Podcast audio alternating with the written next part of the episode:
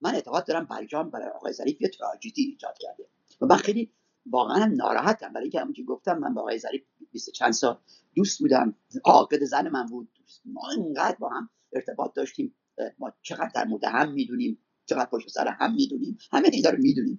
ولی خب من برای من عجیب بود که ایشون این 26 7 سال دوستی منو خیلی ساده بریز دور. اصلا عجیبه. ولی این آدم خودش در کتاب سفیر خودشم وسط های کتاب در مورد من حرف می‌زنه و میگه این آدم سی سال رابطه ایران امریکا دستش بوده ایشون تنها میانجی و کشور بوده حرف خودش شده و اما در مورد ظریف خودش بنده فکر می‌کنم این جریان برجام برای ظریف یه تراژدی ایجاد کرده. حالا اینکه چرا این تراژدی ایجاد شد من فکر کنم به دو دلیله. یکیش به دلیل شدیدن این یه دلیل اینه که شدیدن آدم خودخواهیه. من آقای ظریف رو می‌شناسم من نزدیک می‌شناسم.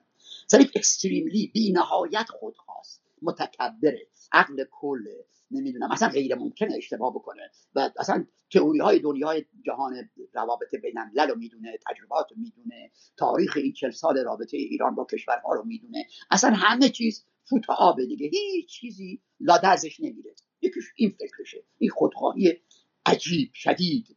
و نکته دومش هم خب آدم های خودخواه معمولا معمولا خیلی عذر می‌خوام اینو میگم گاهی نادانم میشن. نادان نه به معنای خدای نکرده احمق و اینا نه. آقای ظریف یه آدمیه که اصلا احمق نیست آدم نادان به اون معنا نه. به عنوان یه آدمی که باید بگم wise نیست. یعنی چجوری بگم؟ wise تو امریکا میگن معقول. یه آدم معقولی به نظر من نمیاد. اکثرا نمیومد آدم extremely احساساتیه. ظریف نه فقط متکبره که شدیدا احساساتیه و معمولا های احساساتی کمتر معقولن و کسی که کمتر معقوله ولی هوش هم داره. می‌دونی؟ خیلی خطرناک میشه برای خودش. مثل یه نارنجک میشه. های ظریف تبدیل به یک نارنجک برای خودش شده. از یه طرف هوش زیادی داره از یه طرف عقل کمی. عین نارنجک. این نارنجک هوشش خیلی بالاست ولی عقلش کمه. و به همین دلیل تا تکون بهش بدی خودشو منفجر می‌کنه. و این خیلی تراژدی بزرگی برای آقای ظریف هم به عنوان در چارچوب تاریخ خود آقای ظریف به تاریخ ایران ایجاد کرده. من می‌خوام حالا در این صحبت کوتاه به چند تا نمونه من بگم که ببینید چجوریه یه آدمی که این تراژدی یعنی چی. من خیلی فهرستوار میگم. اولین چیزی که به دوستان می‌خوام بگم اینه که عزیزان من دوستان من ایران هنوزم در فصل هفت هست. ایران از فصل هفت بیرون نرفته.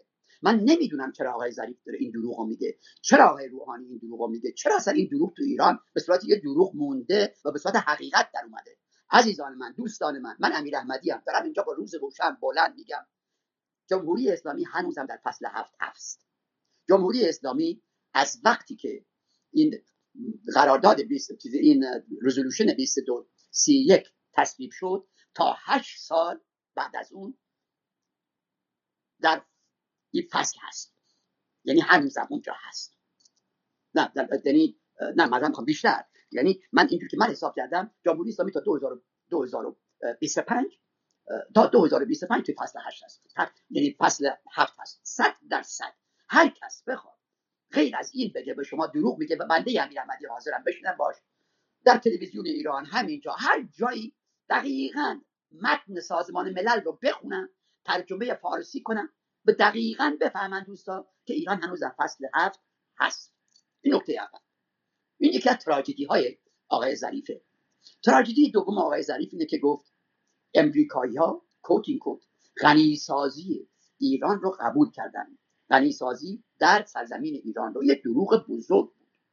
امریکایی در هیچ جا هرگز همچون چیزی نگفتن. اصلا چرا نگفتن؟ برای اینکه ایران بر اساس NPT عضویت در آژانس انرژی بینالمللی انرژی اتمی حق غنیسازی در سرزمین خودش رو داره. یعنی نه امریکا نه اروپا نه هیچ کشور دیگری لازم نبود به ایران این حق رو بده. آقای ظریف داره دروغ به مردم ایران. همون موقع هم گفت که ما یکی از دستاوردهامون اینه که امریکا قبول کرده ما در سرزمین خودمون غنی سازی بکنیم. اولا غنی سازی در سرزمین خودت همکنون از 1975 که عضو آژانس بین‌المللی انرژی اتمی به تی بودیم حق ما بوده. چیزی که آقای ظریف می‌خواد بگه به ما اینه که جمهور امریکا مخالفت می‌کرد. با اون حق ما و ما خانش کردیم که مخالفت نکنه.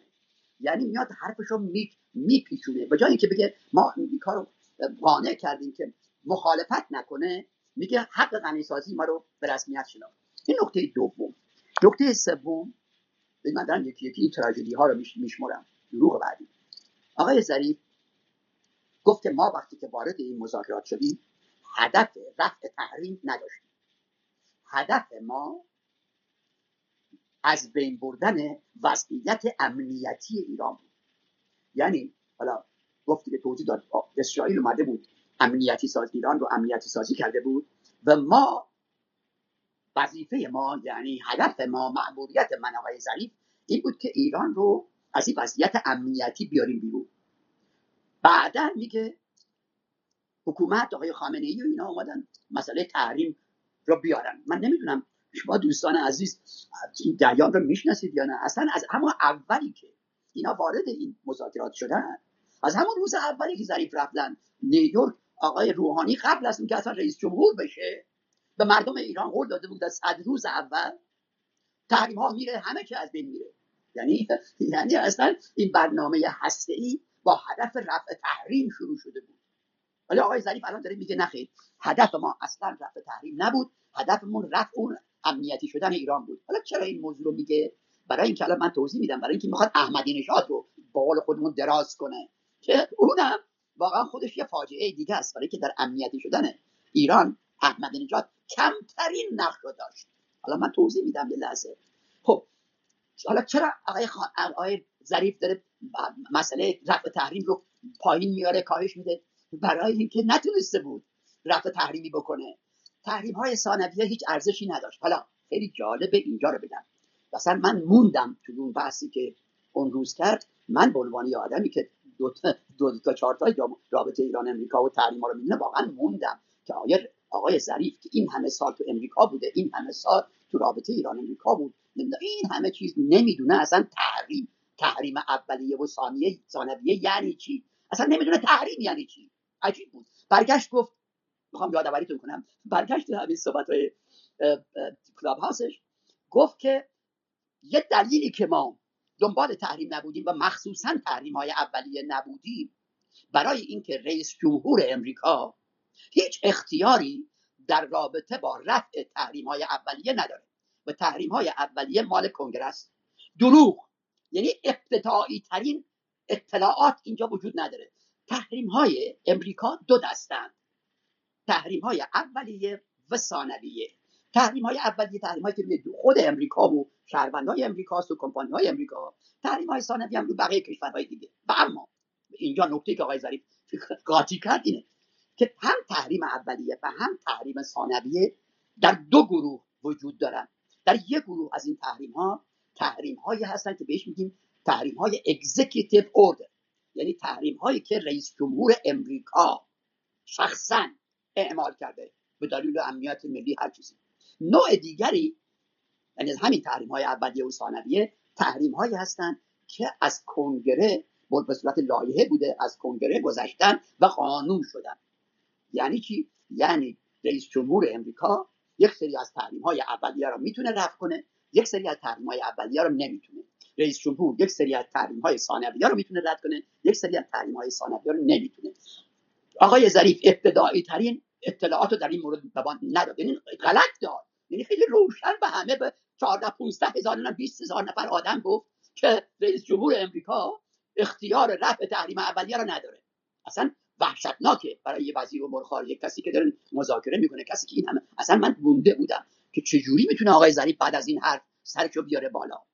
مثلا نمی‌دونم توی کشور داره چه اتفاقی میفته مثلا انگار نه انگار هم که حرفی زده شده. نکته دیگه آقای ظریف در این صحبتی که با آقای لیلاز داشت آقای سلیمانی رو کرده بود جاسوس و دست نشانده اسرائیل روسیه. در این کلاب هاست آقای سلیمانی یار یاورشه هماهنگ کنندشه حتی توی بون هم بهش کمک می‌کنه. آلمان و اصلا بدون سلیمانی هیچ چیزی مثبتی پیش نمی‌رفت. خب ببین اصلا من نمی‌دونم. آخه ایرونی ها دارن گوش میدن. آقا این مردم دارن گوش میدن که این آدم داره چی میگه. که یه جایی سلیمانی عملا چیز به چیز پادوی روسیه است. یه جای دیگه ایشون هم هم قطار و دوست و همکار آقای ظریف برای همه این کارهای مهمی که آقای ظریف کرده. من. کدوم یکی؟ حالا شما دوستان عزیز قضاوت بکنید. نکته بعدی. خود بحث امنیتی سازی. ایزان من این بحث امنیتی سازی برای اولین بار در 1983 توسط یه عده در یه school ی در کوپنهاگ هست دانمارک. به نام Copenhagen okay School of Foreign Relations این میگه که این school که برای که خود آقای ظریف هم اسم یکی روشو برد که تعدادش خیلی بیشتره. اینی که آقای ظریف اسمش برد نشونه به نام Barry Buzan Z S A N. اونجا در اینا میگن که میگن که در روابط بین الملل یه چیزی اتفاق افتاده به نام امنیتی سازی securitization میگن این securitization رو هم گفتبانی هم میتو پیش بود یعنی چی؟ یعنی مثلا میان میگن که ایران یک خطر امنیتی برای دنیا. و بعد میان سر این خطر امنیتی برای دنیا هی حرف می‌زنن. هی تکرارش می‌کنن. هی تکرارش می‌کنن. گفتمان ازش ایجاد می‌کنن. و بعد بالاخره این گفتمان تبدیل به یک باور میشه. و بعد ایران میشه امنیتی. و اما اینجا دو تا نکته رو بهتون بگم. یکی اول گفتم این جریان در 1983 شروع شد. سالها بعد کلا discredit شد. بی اعتبار شد. یعنی اصلا شما تو روابط بین الملل تئوری های روابط بین الملل رو که می‌خونید اصلا چیزی به نام تئوری securitization درش نمی‌بینید. هستش اونجا. شاید هم حرفشون در یه جاهای درسته ولی چیز عجیب و غریب و چیزی جل... چیزی نیست مهمی نیست. روابط بین الملل تئوری هاشون تئوری neo لیبرالیسم realism neo realism constructionism نمی‌دونم مارکسیسم اینا همشون ما می‌دونیم چیه کاری ندارم. ولی این بحث securitization یه بحث یه عده خاصی بود که واقعا خارج از اون عده خارج وارد نشد. و اما در securitization اونها ادعاشون اینه که یکی که یک مسئله یک issue securitize میشه نه یک کشور. خیلی مهمه. میگه مثلا مثلا تروریسم رو امریکا securitize کرد. کلمه تروریسم. و بعد اینو اینقدر تکرار کرد و این برابر دنیا رو قانع کرد که یک مسئله امنیتی در مورد ایران خب آقای ظریف اعتقاد داره که اصلا خود ایران securitize شد. نه مسئله هسته ای ببین دو متفاوته. ببین آقای ظریف دانش اینو نداره مثل اینکه در securitization issue موضوع securitize میشه نه کشور. یعنی چی؟ یعنی اسرائیلیا اومدن یواش یواش مسئله هسته ای رو امنیتی کردن. هسته ای ایران امنیتی کردن. گفتن این خطر بین داره. ولی خود ایران امنیتی نشد. این موضوع هسته ای امنیتی شد. وگرنه اگه خود ایران امنیتی بشه تو وقتی که موضوع هسته ای رو حل بکنی بازم ایران امنیتی میمونه. ولی که اون وقت مسئله موشکا میاد اون وقت مسئله پهپاد میاد اون وقت مسئله حضور جمهوری اسلامی در اوکراین و نمی‌دونم کجا جاهای دیگه خاورمیانه و اینا میاد. ظریف اینجا کاملا این تئوری رو هم نقض نقض می‌کنه. اصلا دقیق توضیح نمی‌تونه بده. و به جای اینکه بگه یه issue به نام هسته ای securitize شد امنیتی شد میگه ایران شد. و حالا چرا این حرفو داره می‌زنه؟ من نمی‌دونم آقای ظریف انقدر نادان نیست. حتما اون تئوری رو حتما خونده دیگه. حتما اسم بری بوزان رو می‌دونه. حتما نوشته‌ش هم خونده دیگه. برای چی میگه؟ حالا بهت میگم. برای اینکه می‌خواد بگه مشکل آقای احمدی نژاده احمدی نژاد مسئله هسته ای رو که securitize نکرد. یه کاری کرد که ایران امنیتی شد. مثلا ایشون بحث هولوکاست رو می‌کنه. آقا میگه مشکل بحث هولوکاست ایران رو امنیتی کرد. میگم خب آقای ظریف بالاخره هولوکاست ایران امنیتی کرد. هسته ای ایران امنیتی کرد موشک های ایران امنیتی کردن. چه کاری کرده و اما یا بحث فراموش می‌کنه آقای دکتر آقای دکتر من عرض سلام دارم محضر شما. خیلی خوشحالم که با ما هستید. بسیار خورسندم که می‌تونیم در حضور شما مباحث رو ریشه تر دنبال کنیم. اگر اجازه میفرمایید در چند مرحله صحبت های شما رو بشنویم که صحبت های دیگر هم بیاد شاید سوالاتی هم باشه. اگر مایلید اگر نه که ادامه بفرمایید. من دو دقیقه ادامه میدم میبندم بعد ادامه میدم. من فقط می‌خواستم داره من فقط می‌خواستم بگم که من فقط می‌خواستم بگم که ایشون فراموش کرد. یعنی بعدها اول بیاد میگه اسرائیل برای بحث امنیتی شدن تموم کنم بعد دعا نیستم مراحل بعدی رو بعدا. میگه که امنیتی شدن در 1990 91 توسط رابین اتفاق افتاد با لیبرانی. بعد یه دفعه میگه که همون موقع آقای نتانیاهو در 92 اعلام می‌کنه که ایران یه خطر مثل امنیتی و از این حرف بعد یواش یواش میره جلو. حالا این 92 ها آقای ظریف یه دفعه میپره به هولوکاست که 2005 6 اتفاق افتاده. و بعد یه دفعه برمیگرده به کارین ای اون کشتی و میگه که اصلا چرا ایران محور شرارت شد؟ برای اینکه کارین ا رو میریزن می‌برن توش پل اسلحه می‌کنن میفرستن برای فلسطین خب حالا کی داره کارین ا رو میفرسته؟ اونجا زمان کیه؟ حالا خوب دقیقا آقای آقای آقای احمدی که موقع نبود که. آقای خاتمی بود. اگه اشتباه نکنم من اگه اشتباه کنم من یادم بدید یه دفعه محور شرارت زمان آقای خاتمی بود. آقای ظریف همون موقع داشت با تو بون و کل گفت و زهرمار در مورد افغانستان صحبت می‌کرد. خب یک دفعه برمیگرده به کارین ا بعد از کارین ا میپره به هالوکاست. بالاخره به این نتیجه می‌رسه که مشکل امنیتی کردن ایران رو آقای چیز کرد. آقای احمدی نژاد کامل کرد و بعد دیگه بعد از اون تحریم ها اومدن و بقیه قضايا دیگه رفتیم تو شورای امنیت و اینا. یادش میره که ایران قبل از اینکه احمدی نژاد بیاد تو شورای امنیت بود. سر درش بود. یعنی پرونده رفته بود ولی هنوز رسما شورای امنیت در این مورد کاری نکرده بود و داشت چیز می‌کرد بیانیه صادر می‌کرد بعد از اون. یواش یواش سه تا بیانیه صادر کرد. همش هم زبان احمدی نژاد نبودن. و بعد اومد یواش یواش وارد میدون قطنامه ها شد و تا اینکه بالاخره به قطنامه 1929 رسید. می‌خوام بگم که آقای ظریف مثلا کل این کرونولوژی رو پس و پیش می‌گیره. هی میره بالا هی میاد پایین. تماما زورش هم اینه که یک جایی احمدی نژاد قاطی کنه. از 1990 و 91 شروع شده و 2003 کارن ا میشه و محور شرارت میشه. بعد یک دفعه احمدی نژاد میاد و هولوکاست میگه و همه چی به هم میریزه و بعد پرونده ایران میره. شورای امنیت داره که پرونده ایران در شورای امنیت سر میز سر میز بود. و هی داشتن بیانیه صادر می‌کردن تا بالاخره رفت به جای من اینجا وای نیستم فقط می‌خواستم بگم که واقعا این چیزهایی که آقای ظریف گفت حالا من کلی حرفای دیگه دارم که براش یه تراژدی ایجاد کرده. واقعا یه تراژدیه. این جریان آقای ظریف برجام به من فکر کنم به دلیل که این اتفاق افتاده چون آدم خودها و احساساتی هست. این برجام رو برداشت کرد و همیشه گفتم دوست دختر خودش. و انگار که به این دوست دختر تجاوز شده و همش داره سعی می‌کنه راه های مختلف پیدا کنه تعریف کنه تئورایز بکنه نظریه پردازی کنه نمی‌دونم دروغ سر هم بکنه که عملکرد خودش در برجام رو توجیه کنه. در حالی که اصلا هیچ لازم نیست. برجام یک اتفاقی بود افتاد زمان ایشون. خوب یا بد دورش تموم شد. آقای ظریف خودت برجام جدا نگه دار. متاسفانه نتونست. خیلی متشکرم.